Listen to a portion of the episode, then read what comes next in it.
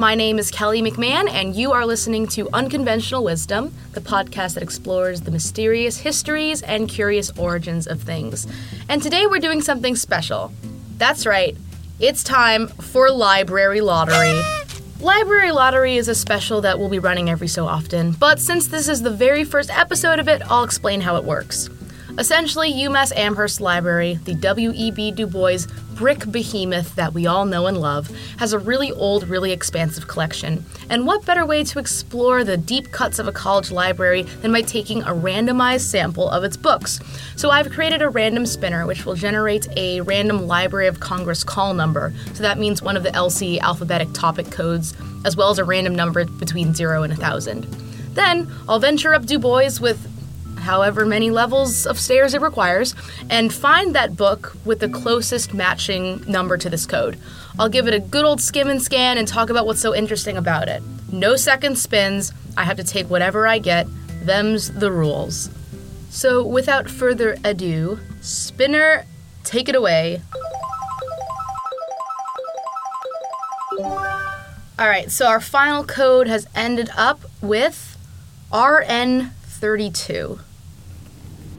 So it turns out that RN is not actually a category that the library has, but the closest thing that we could find was RS, which is in the library's pharmaceutical collection. And the pharmaceutical collection of books is on the 23rd floor of the library, so I did not use the stairs, I used the elevator. Um, and that was pretty neat because the 23rd floor is also the floor with the best view, so I got to see that while also picking out this book. And while we didn't exactly get RN52, this was the closest being RS 55.2. All right, now the moment we've all been waiting for, let's take a look at what book we actually got. Um, it's about 270 or so pages, gray paperback, and it is called, now this is quite the mouthful, how to Save Dollars with Generic Drugs A Consumer's Guide to High Quality, Low Priced Medicines, with a subheader Why You Pay Too Much for Prescription and Over the Counter Drugs and What You Can Do About It by Max A. Firm, PhD, and Betty Firm. Great. I I mean I am indeed a consumer, so please, Dr. Firm, please by all means tell me uh, why I pay too much for prescription and over-the-counter drugs and furthermore what I can do about it. So this book was published in 1985. So it, it's a bit dated, uh, which is, will be something to keep in mind as I look through it. Um, something that kind of dates it right here is that gosh i don't even know the last person that, that checked out this book when that even was because there's a um, umass library punch card um, actually tucked into the inside cover and i remember talking to some of the librarians and they were saying that they actually removed a lot of the punch cards and just had like boxes and boxes of them but this book uh, seems that it still has its uh, punch card in it so you better believe I might be taking this and turning it into a fun little bookmark for future use. So, before finding this book, I had never even heard of generic drugs. I didn't even know generic drugs were a thing.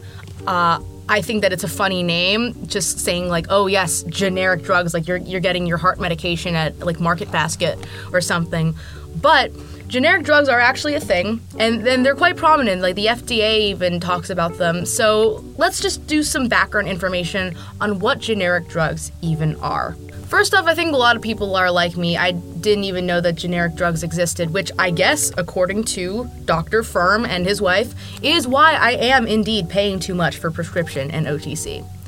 So, generic drugs are medications that are completely substitutable for already marketed brand name drugs. They're supposed to match everything about the marketed drug, from effects, dosages, benefits, and bioequivalence. And get this, they're way cheaper. According to the FDA website on generic drugs, it states, quote, it must also meet the same high standards of quality and manufacturing as the brand name product, and it must be taken and used in the same way as well the FDA Generic Drugs Program conducts a rigorous review to ensure generic medicines meet these standards. Generic drugs are allowed to have some minor changes as well, such as differing inactive ingredients. Uh, generic drugs will often look different than their marketed counterparts, and this is because the actual look of a drug, including its size, shape, and color, are actually considered to be trademark parts of that drug brand. It's illegal for generic drugs to look the same as the marketed one. And since the FDA obviously doesn't care if they're the same shape and color, as long as they work the same, they usually look way different. Much like the word generic implies, these drugs are way cheaper than the marketed ones, but the word generic also implies a lower quality, like it's um, bargain value drugs that you're getting at like Kmart or something. I mean, I'm just like ripping on all these like superstores right now. I'm sorry. But obviously, the FDA would not approve a lower quality. So the term generic is actually a bit misleading because the reason why generic drugs are cheaper is simply because they didn't have to go through the same animal or human clinical trials that the marketed drug did. And again, not because they were cutting corners, but simply because the marketed drug already did the research, so why repeat it? A better, more official term for generic drugs is abbreviated drugs. So, how much cheaper are they actually? Due to lower research costs, these drugs are often up to 80 to 85% cheaper than the marketed ones. And the economist in you might be thinking, so wait, so you're telling me that there's essentially an entire separate market of cheaper drugs with the exact same effectiveness? Then how come the regular brand name drug companies are completely bankrupt? Who would ever buy the originals if they can get something equally as good for way cheaper? Well, this is where it gets a bit complicated, and this is what Dr. Firm and his wife try to uncover for us consumers in their book. First off, generic drugs are only approved by the FDA after the marketed drug is on the market exclusively for quite some time. This is because they're usually protected by patents. Also, generic drugs are mostly advertised to and bought by hospitals. The IMS Health Institute estimated that buying generic drugs instead of marketed drugs saved the US healthcare system nearly $2.2 trillion between 2009 and 2019.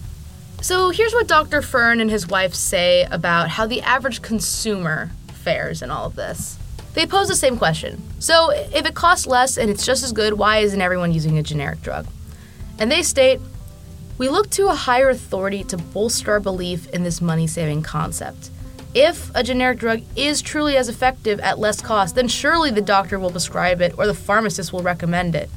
But not necessarily. Doctors and pharmacists, as well as brand name manufacturers, insurance companies, and government offices, all have their own reasons for recommending or not recommending generic drugs, and these reasons often have little or nothing to do with the cost or effectiveness of it.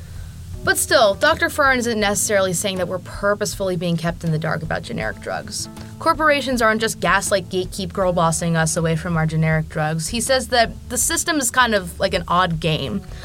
As he says, there are many players, different goals, misplaced incentives, no real winners, and one sure loser you, the consumer.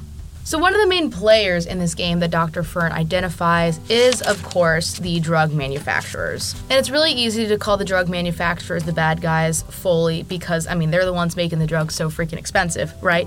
But the reason is, as discussed earlier, is that research costs are exorbitantly expensive, so they have to raise the price in order to sort of counteract the fact that they have these huge upfront costs to even make a drug that they're not even sure will even work. So after tests and clinical trials and millions of 1980s dollars, even if the drug ends up being a success, the fear of the brand name manufacturers is that at the end of their patent life of the drug, they will have created the perfect environment for a generic drug to enter the market.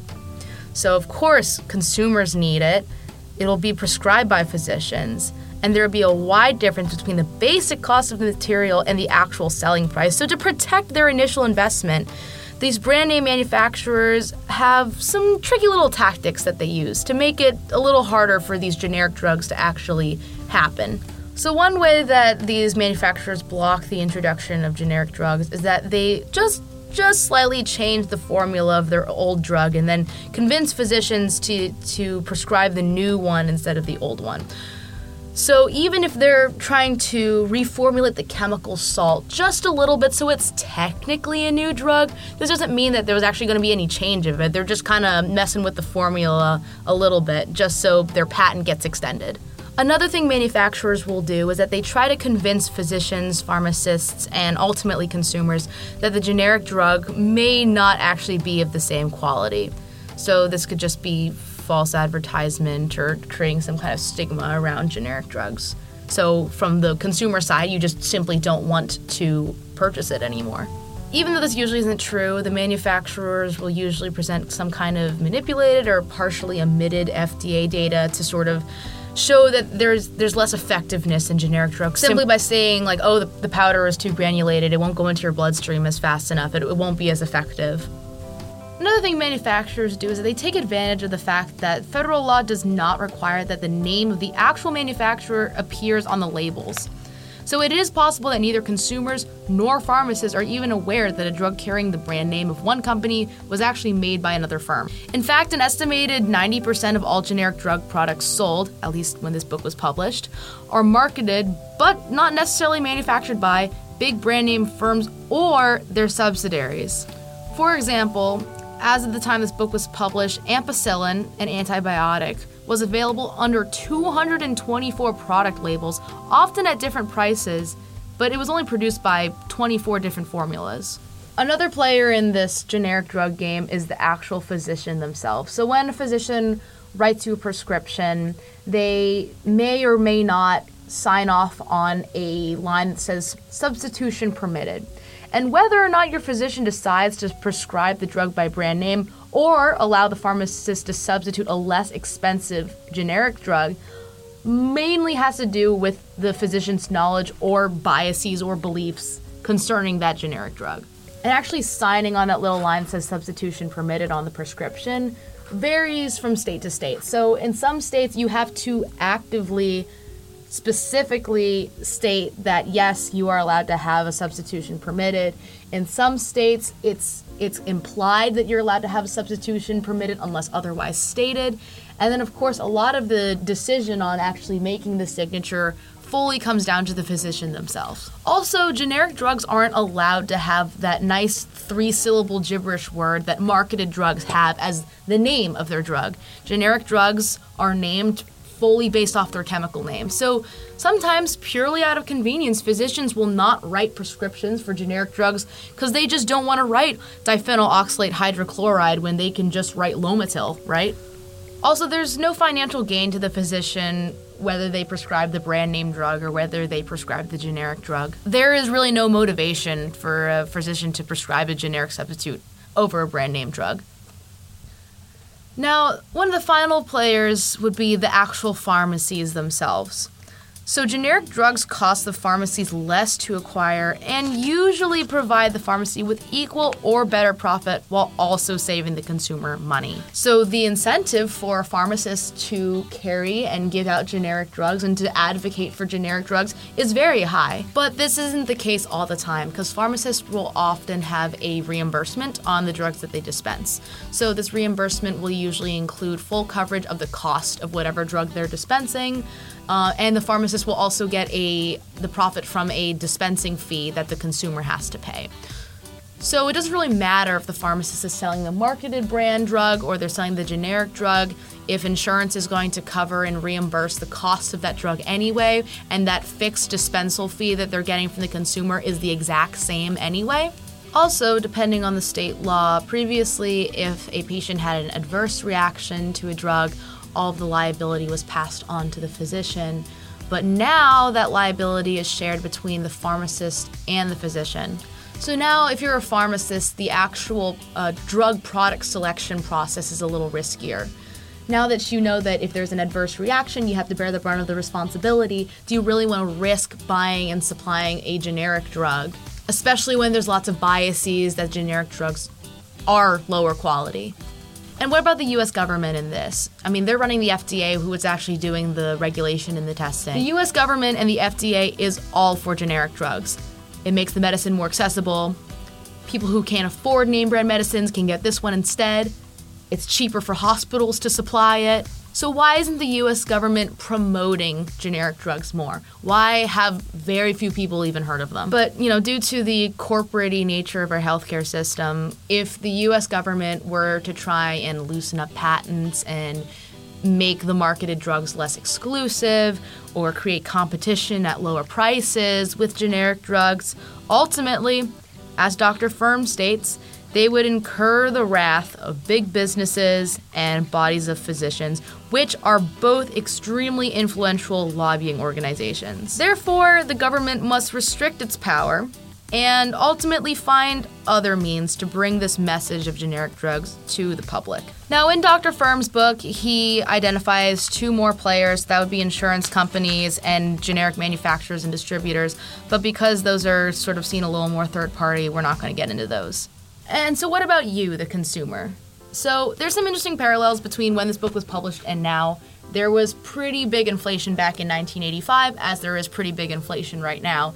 And according to Dr. Firm, inflation has caused soaring costs for prescription drugs and a new trend in healthcare self medication. Consumers are looking to things like OTCs and, yes, possibly generic drugs. And of course, the players in this game that profit off the fact that you're buying the brand name drugs and not the generic drugs are hoping that sort of the propaganda that generic drugs are worse will sort of cut so deep that it causes almost a placebo effect in the consumers that when they knowingly purchase a generic drug that they will literally feel like it is not as effective. Thus the price, no matter how high, will be seen as worth it. Nothing on the market is better than this. You don't take bargains with your own health there is a fabricated win win situation. But of course, these rising prices, especially in times of inflation, can be really detrimental to those with fixed incomes, low income families, uh, those who suffer from chronic afflictions where they need to keep getting drugs for years and years and years and years.